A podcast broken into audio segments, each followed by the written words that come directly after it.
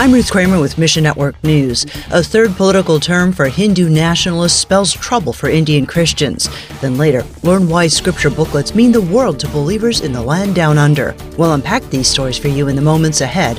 And we'll begin today in India, where Prime Minister Narendra Modi addressed the parliament with confidence this week. He predicts that his Hindu Nationalist Party will exceed the law's requirement for victory by 98 seats in the May elections.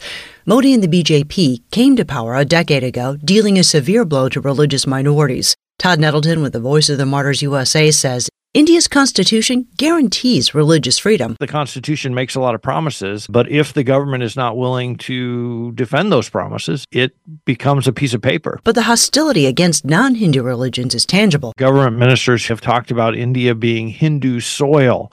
The very soil of our country is Hindu soil if you're not Hindu, you really don't belong here. You can imagine how Christians and Muslims and other religious minorities respond to that message. India's United Christian Forum reported 525 violent incidents against believers in the first eight months of 2023. That's up from 505 incidents throughout all of 2022. Authorities often use state anti conversion laws as a premise to persecute religious minorities ask God to protect his followers in India. If Prime Minister Modi walks out of those elections with a big victory and with another five year term, I think he will see that as a lot of political capital that can be spent on things like a national anti conversion law. Meanwhile, let's take a closer look at how increasing conflicts in the Middle East are affecting gospel ministry in Lebanon.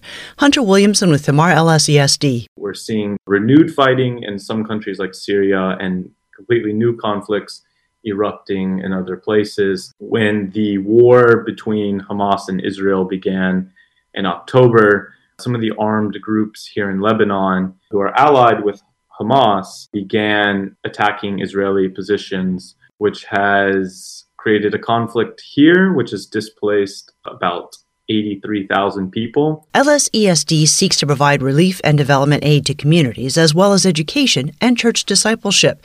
Today, the needs are enormous. The country has really been suffering under a severe economic crisis since 2019. Some of the latest figures show more than 80% of the population being cast into poverty. Pray for LSESD as they provide aid for displaced persons in Lebanon.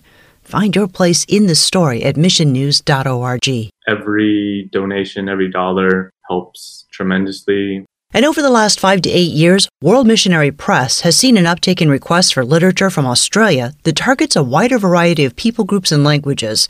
Helen Williams with WMP says I had an email this morning from a man in Australia, and he's talking about what he wanted to have. And he says he travels he said, I've used your booklets quite a bit with mainly Chinese folks, then some Punjabi speaking Sikhs, occasionally with some Vietnamese immigrants, other Asian folks, and Arabic speaking folks. And he ordered material in simplified Chinese and Vietnamese. Another ministry just put in an order for literature to reach people from Iran, Afghanistan, Ethiopia, and China, among others.